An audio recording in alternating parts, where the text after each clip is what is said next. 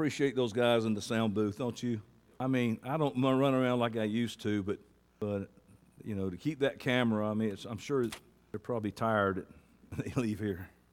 Today I'm going to share something, and I've been trying to do this lately, share some things out of my own experiences that can help you in your experience and your walk. You know, that's what fathers do. They help redeem your time so you don't have to go through the same mistakes. I know some people are hard-headed and they're going to, you know, do what they got to do, but you don't have to do it. Playing golf the other day with a guy, and the guy hits the ball in the woods, hits it in the bunker, and hits the ball on the green and hits like a 50-foot putt, and it goes in the hole. I said, you know, there's easier ways to get par than that. You know, there's a simpler way. I've heard it said that when a man tries to do too many things, that he will be a bigger failure than somebody who does nothing. We get so into all these different things, and we get ourselves spread out so thin. I think it's important for us to focus on certain things, the important things. I don't want to say just one thing, because you can have more than one thing. You just don't need to have too many things, too many irons in the fire, as they say. But likewise, a man who wants too many things will become unhappier than the man who has nothing. A man who wants too many things will become unhappier than the man who has nothing. You know, I told you before, and I was raised, and when it comes to church, most pastors that I know, we were all brainwashed to worship big. It had to be a big this, a bigger that, a big money, big people, big everything. And really, it caused us to have an entire validation dependent upon and resting on, bottom line, how many people, how much money. And I still have pastors call me, and they really, that's what they want to know. How you doing, Johnny? What's going on? Blah, blah, blah, blah. But really, they want to know how many people and how much money. I always tell them lots of people, lots of money. That's what it is. Because they will judge themselves by that. Sadly, we have become daydreamers. We always have, as a pastor or a preacher, and I'm talking about anybody in the ministry like that, and you can relate this to your own world and what you're doing, maybe your business, your job, your whatever it may be, what you have, then you're always looking for the next great move of God. Oh, we're going to have the move of God where millions are going to be saved, thousands and thousands and millions. The whole world's going to get saved. That's universalism, basically. Always needing more people, more money, to satisfy something, more this, more that. Even though in the Bible says that only few shall find it. And I know what the word few means. I looked it up. In the Greek, it means not very many. But oh, we're going to have this worldwide revival, and everybody's going to be saved. See, this is what I have learned, and I hope you can learn from this. That worshiping big was and is nothing more than sinful flesh being driven by pride, by covetousness, and by ambition. Do you know how many guys quit the ministry? How many guys are committing suicide? How many guys are depressed and lonely in the ministry? You know that? You know why? Because they're trying to attain something that's not attainable. They're trying to achieve something that's not achievable. God never promised it, but dadgummit, we're going to have a big church if I have to pay you to come. You know what my son told me? He said that what you do now, you pay for friends. Or what do you call it when somebody likes you? What do you call that? Huh? Likers? They're likers. Yeah, followers. People pay for followers.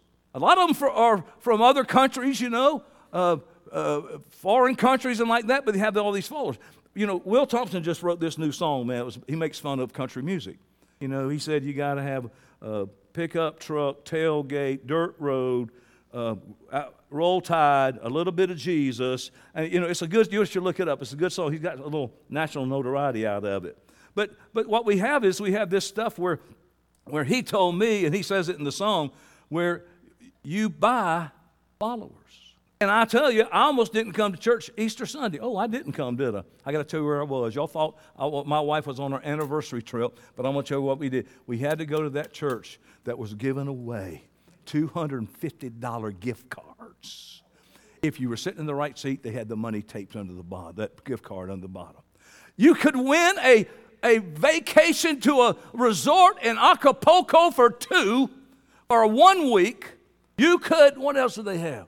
One more thing. Or a cash prize of $5,000, something like that. And I would say this, look, if you could throw in like a dinner for two at Chick-fil-A and a Starbucks card, I'm coming. We have a big giveaway every Sunday here. What we do, we come and give away our lives to God. But people, they get paid to come. Oh, my God. But I know the thing. They're feeding this thing in them that was put on them. And they're grown now, and you can't blame it on nobody else. But I want to tell you, that's the measure by which a man sees himself. Bigger car, bigger trucks. I was with a guy one time. It's when one of those new trucks came out. This was when it wasn't new. But it was like this big pickup truck. It was like it almost looked like a tractor trailer pickup truck. And the guy looked at me and looked at that guy, and he said, "You win. You win." I pray. This is my prayer. This is what God's saying to us as we're preparing. I believe when I know the angels were coming to expose the tares, let me tell you what I found out. God's mercy is giving us opportunity now to get some things right before we're cut off. Thank you. Worshiping big. And I pray that we're going to be delivered from ungodly ambition. Not ambition, not good ambition. You know, I mean, people that get up every morning and go to work and ambitious, that's a good ambition. But the ungodly, and be found faithful, and we will be fulfilled in what? The simplicity of our God-given portion. When you get beyond the grace of God on your life, you're going to walk in heaviness. It's going to be too heavy for you. Your burdens are too heavy. Took me a long time to really purge myself, and I still get visitations from this feeling. But I learned years ago that Yahweh is all the big that I'm ever going to need. I remember when I left Lakeland, Florida, I was offered a job in a church there. It was Carpenter's Home Church, is what it was.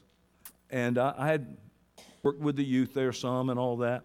And I didn't believe that was God's purpose for me. And I wound up in a little church in Baghdad, Florida.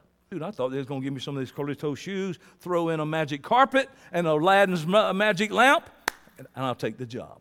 Baghdad, Florida is 11 miles east of Pensacola, right next to Milton. Little bitty church. So I was invited back. Me and Bevy got married, and we went to that church. I was invited back to Lakeland to do a Sunday night service at the Carpenter's Home Church, which was Lakeland First Assembly. And this is what I said. Probably didn't really...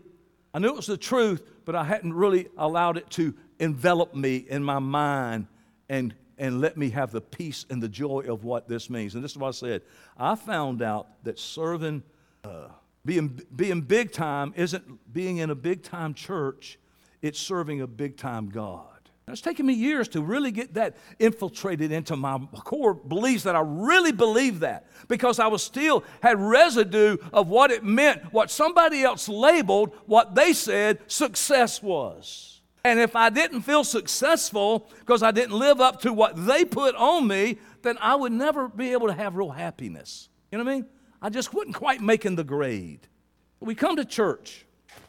And I think it's a process that we have to have because that's the way God designed it. The ecclesia, the body. And we come to church, and one of the main purposes we come to church for is to examine ourselves. Now, I got to tell you, I am constantly in the mode of judging my actions and judging my motives. Because I want to know, why did I do that? Why did I do that? Why did I want that? Why did I say that? What are my motives? And if I know that if I don't get to the root of the matter, that I'm doomed to repeat bearing the fruit of that same root again and again and again. I was always good at cutting the vine, but I never got to the root. And if you don't take care of that root, then you will always have fruit. I got to tell you this. I don't know why God did it this way. I think it as a lesson for us. You can't kill weeds. You can look at your grass died, it's dead. And these weeds are growing up, man. They're just so strong and green. And I mean, look, we ain't had rain in 2 years here just about now. And my yard's full of weeds with stickers in them. I'm like, why? We have those weeds from hell, those vine things at our house. They dry grow up through our hedge in the front. It's like a vine. I'm talking about, and it's strong enough to grow out of the ground, through those holly bushes, up through there, and it'll take up and get on the side of my house and take off. It's going to heaven. A weed. And you know what you do? You get down there. I mean, I used to fight with them and cuss at them and stuff. And I thought they were demons then. And I would grab that, and you grab it, and it'd pull you down. I'm not exaggerating much. And then it would break off right at a little joint, wouldn't it? And then you would fall down that little joint. It'd never get to the root. It'd always break to that joint. No, don't you hate those things, man? I'm in there with a shovel. Bring a backhoe. I mean, my house fell into this big hole we dug trying to get that. No, I'm getting carried away. And guess what? It wasn't almost overnight. Well, I'm from Georgia. We have kudzu vines. They grow 1 foot a day. 1 foot a day.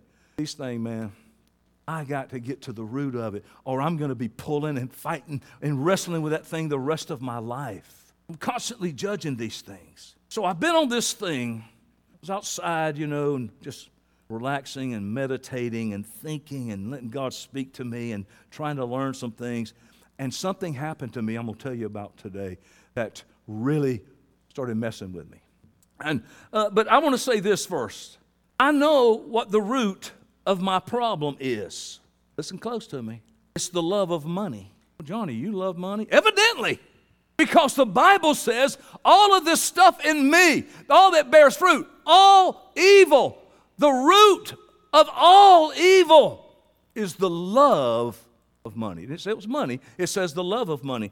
There is a disease. This is a medical disease for people who get too much money.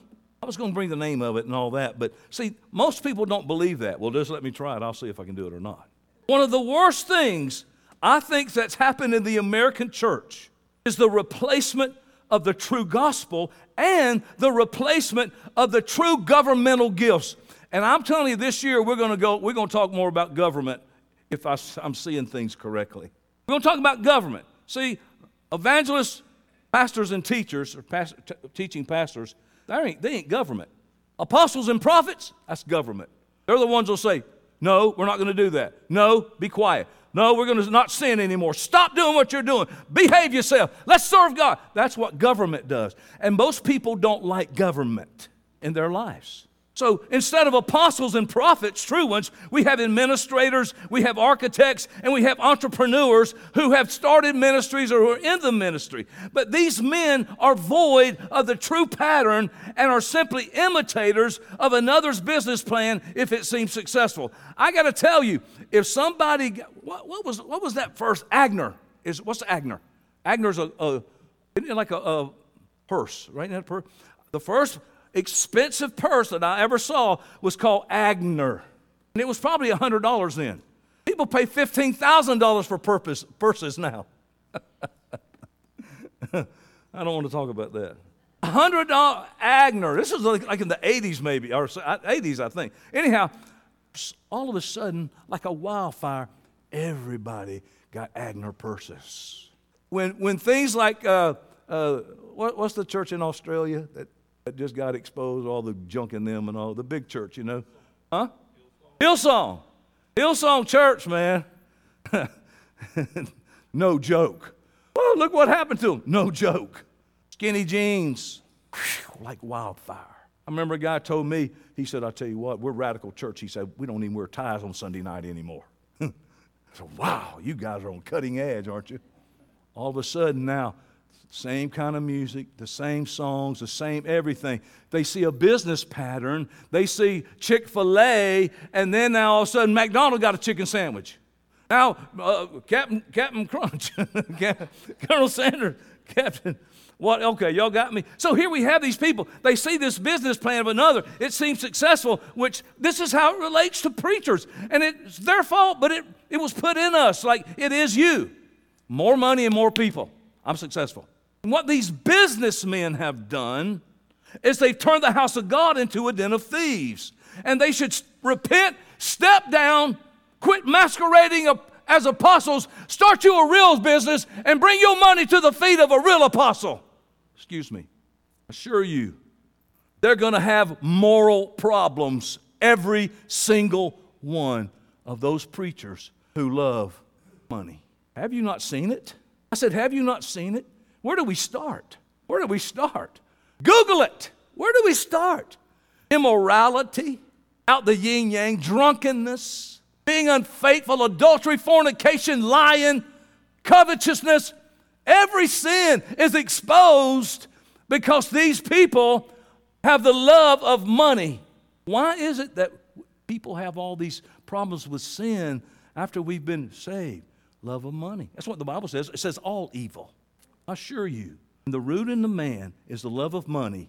His life and character will always be filled with lying, fornication, adultery, drunkenness. And can I go on and just quote Galatians 5, the manifestations of the flesh? There's a young man who isn't young anymore, but when he was a pretty young man, he came to our church. His wife came, his children.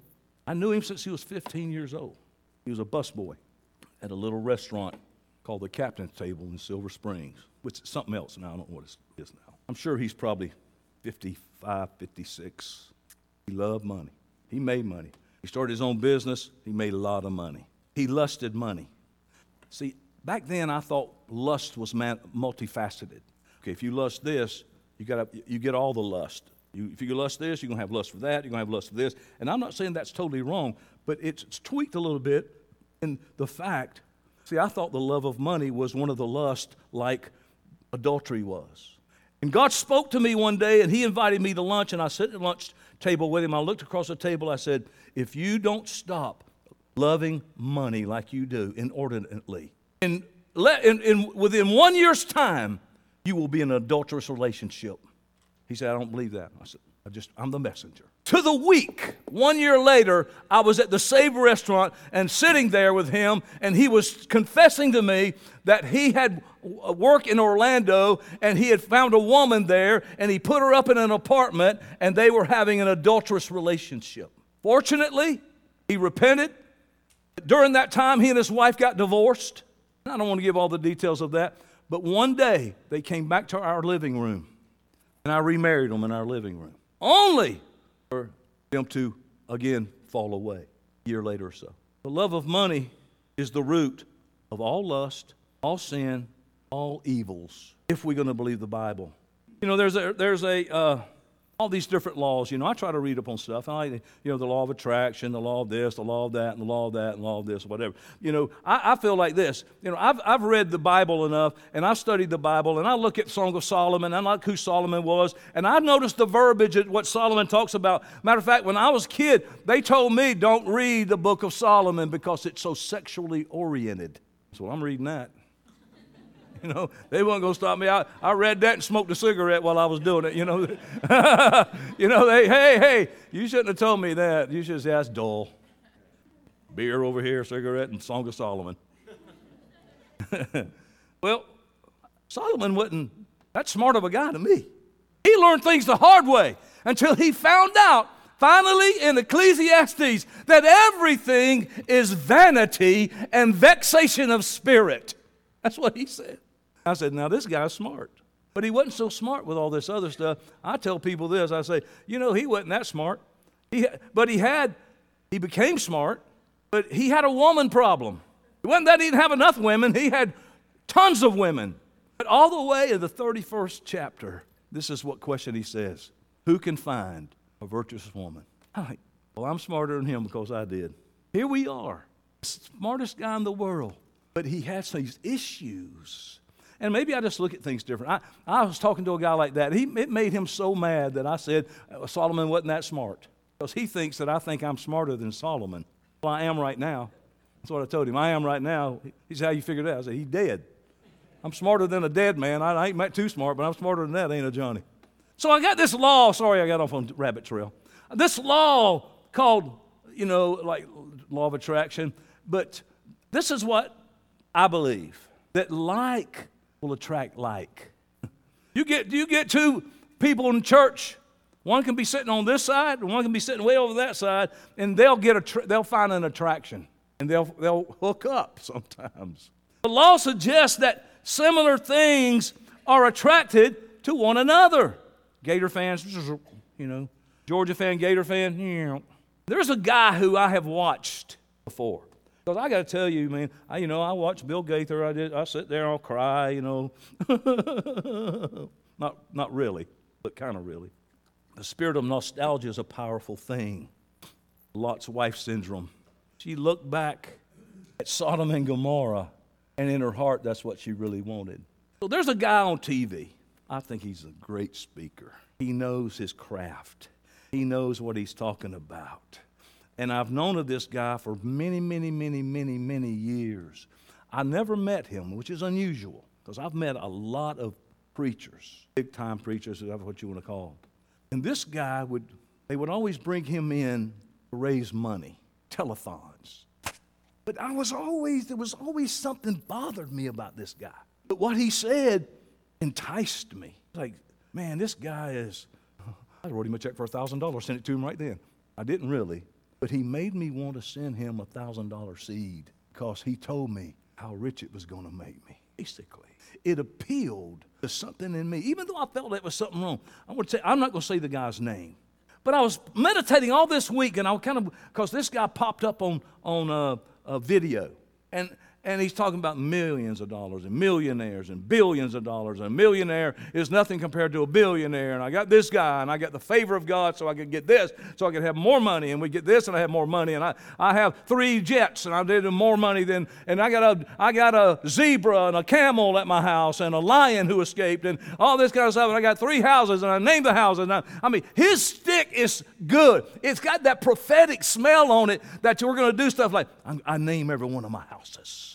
You know, this is the house of Casa del Fuego. And if that's a bad word, don't get mad at me. I don't know what I'm saying.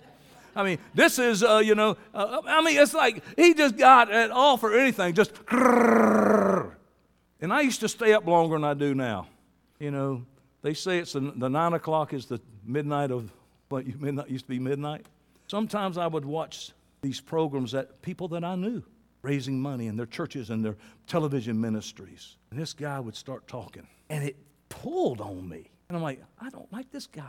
Something bad, not bad, but there's something ain't right, whatever, you know. I don't know the guy. I'm not judging for that. I'm just saying sometimes you can not just be suspicious, but sometimes the Holy Spirit will tell you, stop. Anybody have the Holy Spirit say, don't do that? Huh? So I was like, and I've talked to my wife, you know, we go to lunch or something. I'm like, blah, blah, blah, blah. I'm talking. I'm trying to get this thing out of me. What is it? What is it? What is it? What is it? What is it that's attracting me to him? And Yahweh told me, because you have the same spirit he's got. Even though I don't act on it because I know it's not right, but there's something that is still a root inside of a man who still thinks he should have a big church, a lot of money, nice cars, big everything, and is not satisfied with God's portion.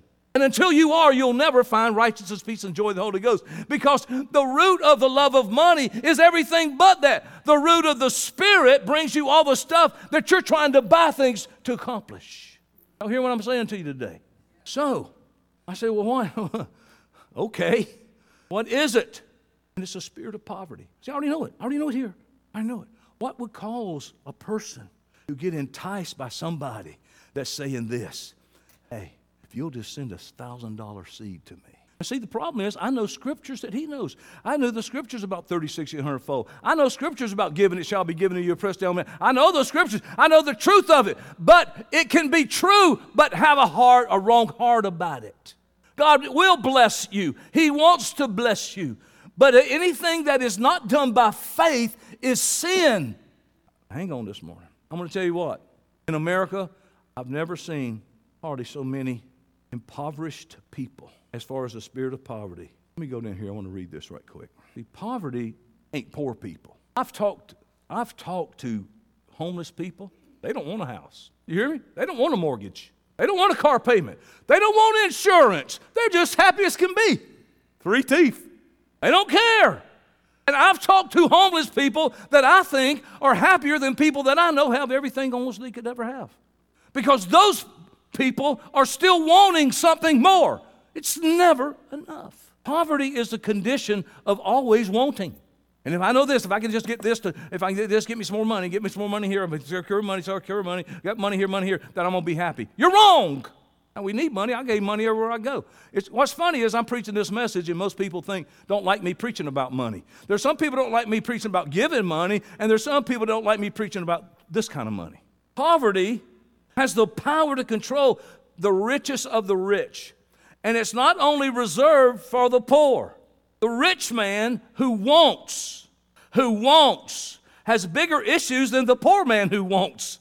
Because the poor, he's only imagining wealth, but the rich have money, but yet they remain impoverished by the deficit of still needing to want something.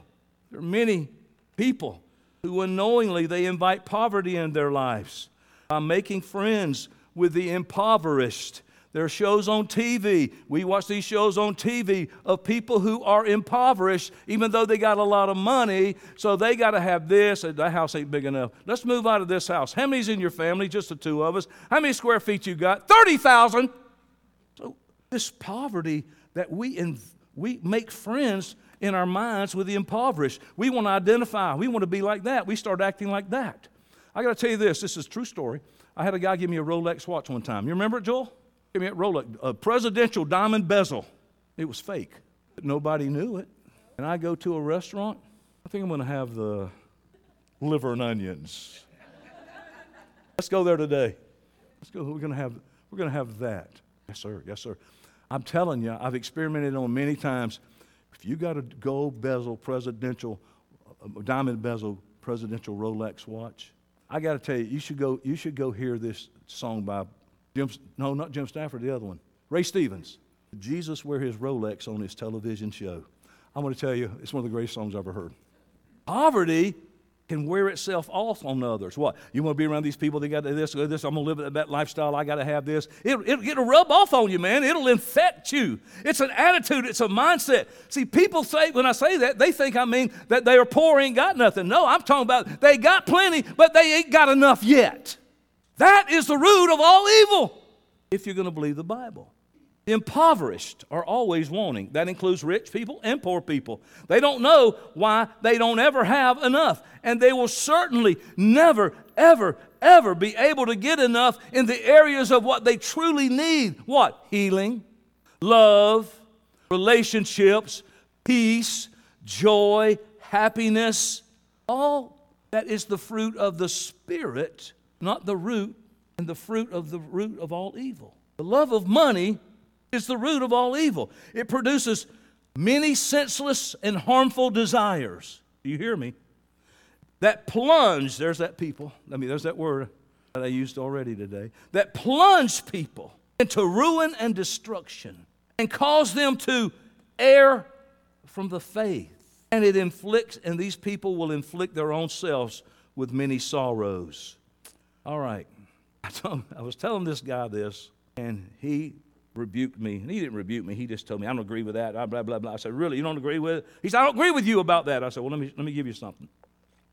So I went to 1 Timothy 6,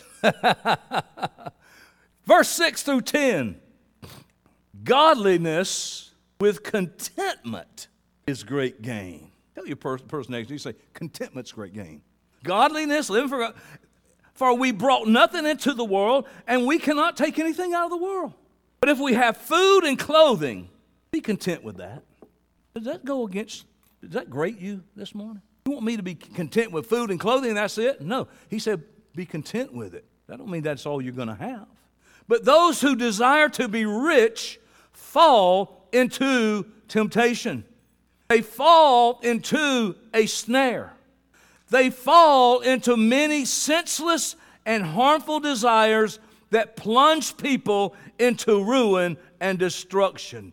This is Paul trying to counsel his spiritual son Timothy. For the love of money is the root of all evil.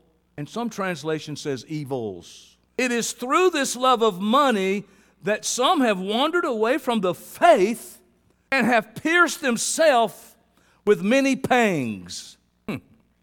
This morning, Paul is trying to trace this many desires that are bad for us, many desires, all evils, to the love of money as the root and the cause of these things. Why does he desire to be rich? Why does the desire to be rich just not just result in one desire, but the love of money and the desire to be rich creates many ungodly, bad desires. So no wonder we see these preachers falling into all type of immorality. It's inevitable because that root may have gotten broke off when they prayed the sinner's prayer or whatever, turned over a new leaf, but that the axe was never put to the root of what the Bible says is the root of all evil, and that's the love of money. My God. We don't realize how vastly more this thing is. The Bible says it is the root of all evils that men do. Paul's looking and tracing the multiplicity of desires that flow from the desires to be rich down deep to a root that accounts for many because it accounts for all. Love of money. How does the love of money do all of that? Because money is of no value in itself. My son Jonathan talks to me about crypto and all of this stuff. What's his name? I can't think of his name, you know, who invented the Tesla and has the rockets and all that. I mean, he's got his own currency now. It's all this different currency. I want to tell you, I don't get it. I don't understand it. And I'm glad I don't, because I'd probably be taken advantage of by somebody. But it's desirable only because it's the cultural symbol which can be traded for the many desires that we have. I got this here. I want this because this is going to buy me all of these desires that I have. But it can't be traded for godliness or God. The love of money in Paul's mind is talking about and corresponds to the root longing for the things that money can buy minus God. It's the stuff that you can buy minus God. Now, but forget about God. That's why all these many desires, the Bible says, will plunge you into ruin and destruction. If I have a good desires, a godly desire, it don't destroy nothing. It brings life and increase. Do you hear what I just said? It brings increase. I got to tell you, the economy of God is the way to go. Loving money, loving God's the way to go. When you got God blessing you, I'm going to tell you what, you'll get further on $10 than a man can get on 100. The Bible says all evils come from that root desire. No exceptions. It's the essence of sin, and the root of all sinning is this, Romans 3:23, falling short of the glory of God. Or to put it another way, is sin is exchanging God for the creation. Worshiping the creation instead of worshiping God. It's preferring anything above God. It comes from preferring or desiring things beyond God. If we desire anything in our lives that is beyond or not for God's sake, then that desire is sinful. I believe excess is sinful. That's why the Bible says be temperate. Use self-control. That isn't just in eating. All sin, all evils come from the desire. This love, by love for the currency of satisfaction of fleshly desires minus God. Verse 10, we look at the other direction. We look forward to the rest of the verse. That's what happened in the past. He said that will happen. But then he goes and says, for the love of money is the root of all evils. It is through this love of money that some have wandered away from the faith. I got to tell you, I've sat right here and stood right here in this pulpit and watched it over and over and over and over and over again. That's why I say it's good to be poor because they can't finance their rebellion against God. Except nowadays, you can get anybody and get credit. They go into debt, well, then they do it. It's just the days we live in. But people who are blessed by God, God didn't bless us for us to err from the faith. Y'all believe that?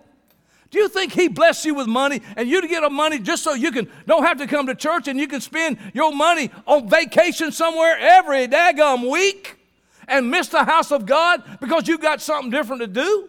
What is that? If you were broke, you'd be in the house of God every week because you couldn't have entertainment anywhere else probably. I can't go to movies. We'll go watch Joel and Johnny out there, I guess. Y'all understand my principle I'm just talking about? That's what I always used to say with my son Josh. Jonathan, too. My wife would be scared he was going to get killed in a car wreck by a drunk driver at nighttime. So I said, honey, I can assure you that will never happen. Because she said after midnight, you know. I said, I can assure you it never happened because unless that drunk driver comes down our road, down our driveway, through our front door, up the stairs, and kills him in his bed. Because his butt going to be in bed before 12 o'clock. Get it right, Coach. Now, that's the only way he's going to get. And that's how it is. Look, you take the money away from people. I tell you, there's a lady I know, and she left her husband to go on a drinking binge. That girl loves some wine, baby. She drank by the jug, and she took off. And he come to me, he said, I don't know what to do. I can't find my wife. I don't know where she's at. I said, well, how is she paying for this? He said, the credit card. I said, cut it off, and she'll call you immediately. He called the credit card company. They cut it off. She gets a phone call almost that quick. You cut the money off, and all of a sudden, see, people got so much money, they just do whatever they want to do. And it causes you to desire things and do things that you normally wouldn't be doing. Don't y'all know that's the truth? Now, that don't mean people that are blessed and have wealth. See, I think wealth is different than rich. Wealth is what God's allotted to you. But what happens is people aren't satisfied with the wealth of God, which will always be more than enough. It'll always be more than enough to do everything you need to do and to even give to those that are poor. Always enough. So I'm going to just want to do. I'm going to do this. I'm going to work this job. I'm going to work that job. I'm going to do this. I'm going to tell this. I'm going to do that. I'm going to do that. Why? Always because, and this is what I believe is, because they never really have faith in God. They're still trusting in the arm of their flesh, and they don't trust God with their life and what He's willing to take care of him with. You know what it's like to me? It's like a woman who will leave her husband because he ain't buying her enough stuff when she got a closet full of stuff. Does your wife have a closet full of stuff? I ain't got nothing to wear. I got nothing to wear. I'm like, okay. Verse 9, he says, you'll err from the faith. You'll wander away from the faith. Wander away. I'll tell you what, people have used the blessing of God in this house to finance their own rebellion. I'll say it and I'll keep saying it. God had a special season for us, for men, to start their own businesses. And I saw men whose first fruit offering went from $600 to $5,000 1 week's salary. He got too big for his britches. He used that money. I ain't doing that. I ain't doing God. Now you got to do this.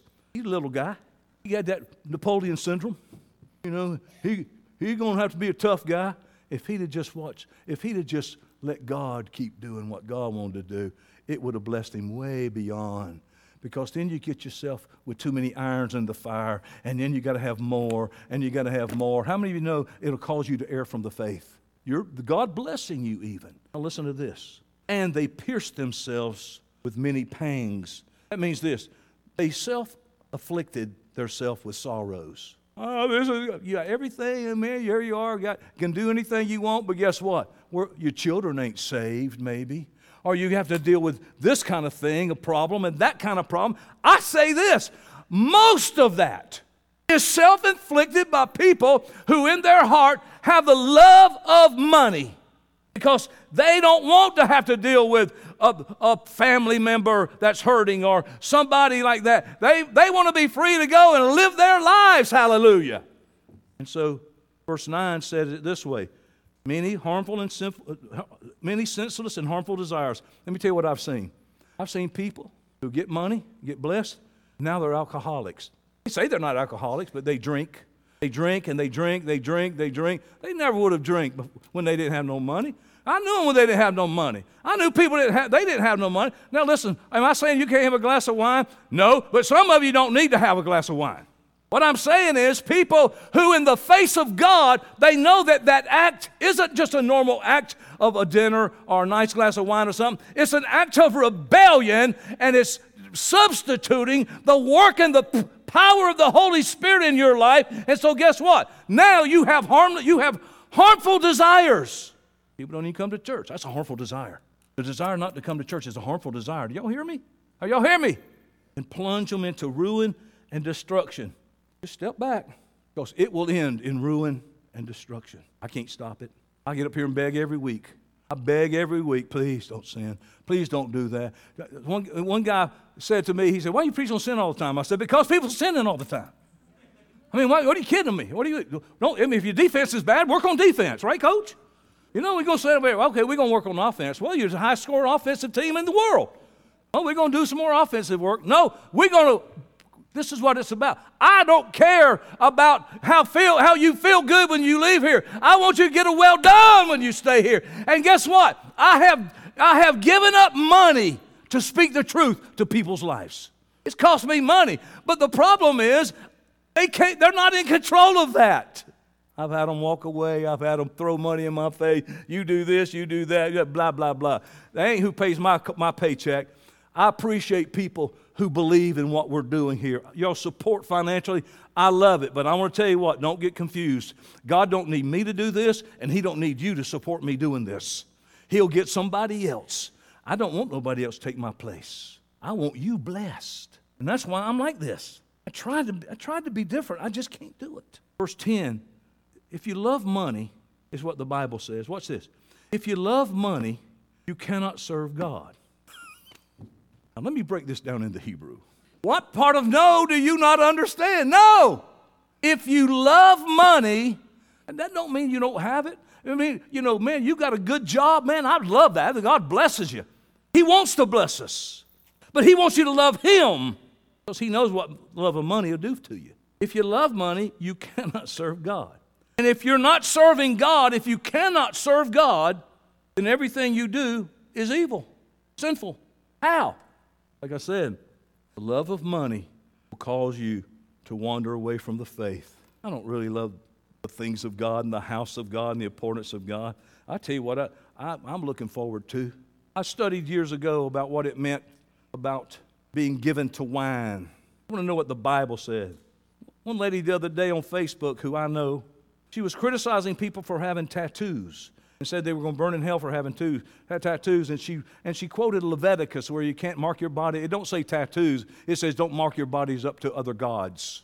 It was an act of worship is what that was. And so, you know, I know people have tattoos. So a lady put on there, well, if that's the case, then, you know, it's wrong to eat shellfish. I mean, right in the same chapter, in the same book of the Bible, and this lady says, yeah, well, tattoos are different, basically, you know, tattoos. So I wanted to know what the Bible said because, see, we can't let people bring us under illegitimate authority. They want to bring us under their rules and their bondages. The Bible says that the people who can't eat the meat offered to the gods, that they were the weak ones. You hear what I just said? I'll preach on that one day. They were the weak ones. Well, we can't eat the meat unto gods. So they tried to bring them under that. They tried to bring, Peter tried to bring the Gentiles under not eating pork and the Levitical law. The weak people can't do certain things because they can't handle it, and they'll go into excess. That love of money, which is the root of all evil, you give them one beer, they're going to drink a six-pack. But this is what the Bible literally means about not giving to wine. You can't be always looking forward to Miller time. I use that as a commercial that used to come on.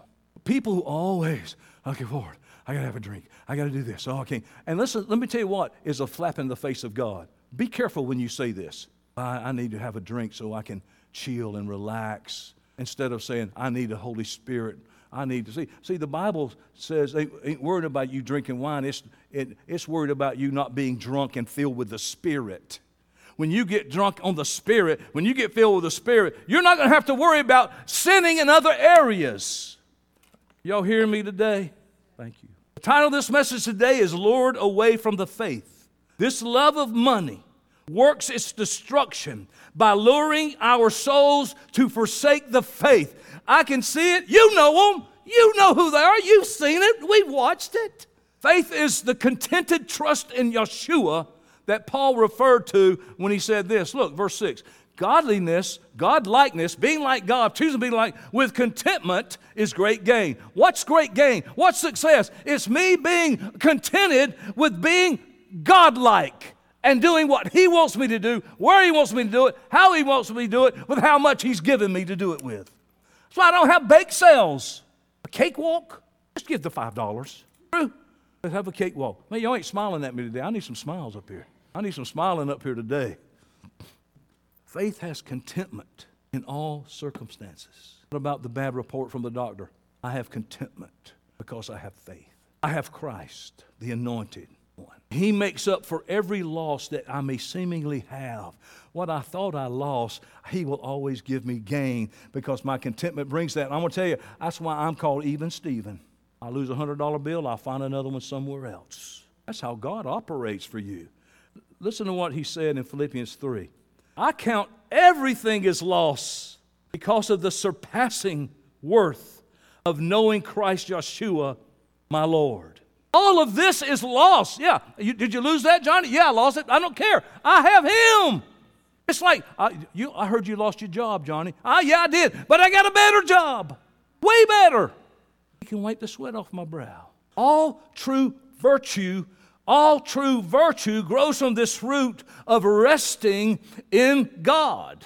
To rest in Yahweh. Without it, what we do, we perform our deeds not as an expression of Yeshua's all sufficiency that He's provided for us, but in order we do it to make up for some deficiency that we feel because we have a lack of faith. Did you hear what I just said? Can I say it again? You can write that down and go home and think about it. I said, virtue grows from this root of resting in Yahweh. And without it, we perform our deeds not as an expression of Yahweh's all-sufficiency. We're not doing things because we know He's going to provide everything for us. He's going to do it. He's always done it. He's never failed us. And He's done it exceeding abundantly above all we could ask or think. That's my expectation. But we do it. Now, our deeds are in order to make up for the deficiency that we have and the deficiency that we feel because we have a lack of faith. So guess what's going to happen? I just don't believe it's going to work. So what? I'm going to step in here, and then I'm going to do things, and all those are going to lead to evil. Paul said it this way, for whatever does not proceed from faith is sin. Now, I want you to stop a minute. The love of money prevents me from proceeding in faith. Why? Because I love money, and I'm going to take the money and my trust in the money to do what I need, that I won't done, the desires that I have. And the Bible says it's those desires that will lead you away from the faith, and it will cause you to inflict yourself with sorrow. Because you can't do it. So whatever doesn't proceed from faith, what's that? Trusting in God and not loving money. Loving God. What does it mean? All evils. All evils rise from the soul that has been lured away from the faith. When I don't have faith and I don't believe God, and I love money and I'm gonna do these things, and all of a sudden every evil is gonna come into your life. Every bad fruit you're gonna start bearing, and a lot of people, you're victims of those things today because you're afraid. And now you're in the crosshairs and in the development of this fruit in your life, and you can't get out of it. And when you try to pull it up, it just breaks off at the knuckle. That's what Paul says. That's what the love of money does. Through this love of money, people wander from the faith. Without faith, it's impossible to please God. Only evil comes from faithlessness. I don't have faith, therefore I don't trust God, therefore I trust money and the things that I can do in my own power and ability, and it's robbing us from everything that God really has for us. And we should be growing this fruit, but we can't. And we get lukewarm, we're not interested. You can't serve God and money. Hello? You can't love God and money. So whether we focus on the way 1 Timothy relates backwards that we talked about, or the way it relates forward, the conclusion is all the same. No one can serve two masters. For either he will hate the one and love the other, or he will be devoted to the one and despise the other, and you can't serve God and money. That's what Matthew 6 says. I think that's pretty simple. Yeshua in that scripture is using that word and the idea of serving synonymous with loving. You cannot love God and money, and you cannot serve God and money. If you cannot serve God, then everything you do is ungodly and ungodlike. That's what evil and sin is. It's anything that we do out of loving service to Yahweh. Why am I doing this? For loving service to Yahweh. Why am I doing that? Loving service to Yahweh. Love of money is the root and the causes of all these things and problems in our life by